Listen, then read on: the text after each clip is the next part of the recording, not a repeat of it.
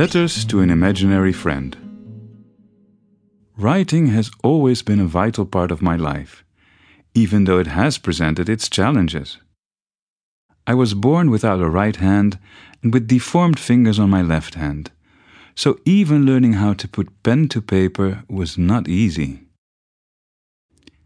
In a quiet suburb of Rotterdam in the 60s, the Catholic primary school I attended taught us how to write with an old fashioned dip pen. Since I wrote with my left hand, which would have been strictly forbidden if I had had a right one, during the quick pace of dictation, my words always came out smudged. I couldn't stop and let them dry. Miss Block briskly continued enunciating the words in a shrill voice that gave me goosebumps. By the end of dictation, both my notebook and hand were smeared with black ink. Even at that young age, I sensed that the teacher was unsure of how to deal with me. Did I cause such a mess because of my handicap, or was I not making enough of an effort? She never said anything about it, and that not saying left me more uncomfortable.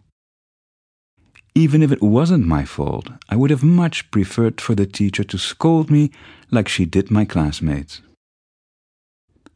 My mother noticed the ink on my hand and understood that the cause was the dip pen. So she bought me a gleaming red fountain pen that could be filled with cartridges, hoping that would make it easier for me. The following day, she accompanied me to school to ask the teacher for permission to use the fountain pen rather than the dip pen. Again, an exception was made.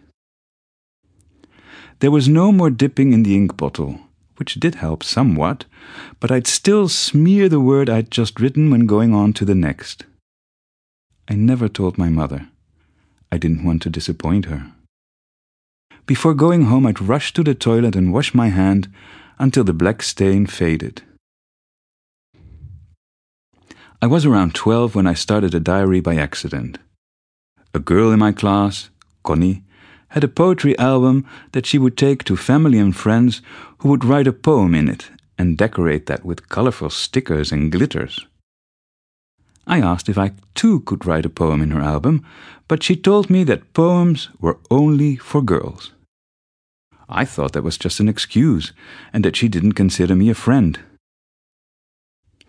I went home and told my mother that I wanted a poetry album, she bought me one that very afternoon. When I unwrapped the paper and saw the heart shaped pink album, I wondered if Connie had been right that poetry albums were not for boys. But I started to write in the pink album anyway. Not poetry, but letters to an imaginary friend. I would tell that friend about the shadows of the blinds on the wall of my bedroom, the dark red of the tapestry in our hallway, the colors that talked to me. I wrote about the game I played out on the street, where I pretended that I could enter into the heads of the passers by to see what they thought about, to find out how they lived. I wrote about my desire to go to faraway places where people would walk on white boulevards with palm trees, as I had seen in the magazines my father read. I wrote about the paintings I had admired at the Museum Boijmans van Beuningen which I visited on our free Wednesday afternoons when the other boys would go off to play soccer. And I wrote about how lonely I felt, how desperately I wanted to be with others. Much of what I dreamed of as a child, learning how others see the world, traveling to faraway places, is no longer a fantasy. I can see the world through the eyes of the emerging video artists that my foundation supports worldwide. I traveled to art institutions in Seoul, Quito, Dubai, Kuala Lumpur, and other cities to see the videos we produce with our artists. When I now go to the Boijmans van Beuningen Museum, I can admire art from my own collection that is there on loan as a promised gift. I am no longer lonely. The last 42 years I've shared my life with the kindest man on earth, my husband Felipe.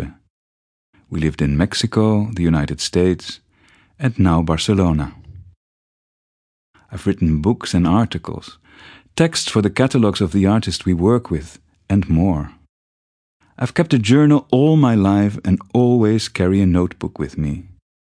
Before the internet, I'd write long letters from wherever I was living, and for many years I'd send vignettes of my life to faraway friends.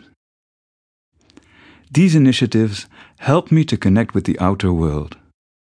But in hopes of forging new connections, I decided to start this blog. I'd like to take the reader for a stroll, as it were, chatting along the way. I hope you'll enjoy our conversation, even if it is a bit one sided. And I'd be very pleased if what I have to say sparks a flash of recognition every so often. I've learned that when you share, you are not alone, even if you don't know the person you're sharing with. Thanks for joining me on the journey.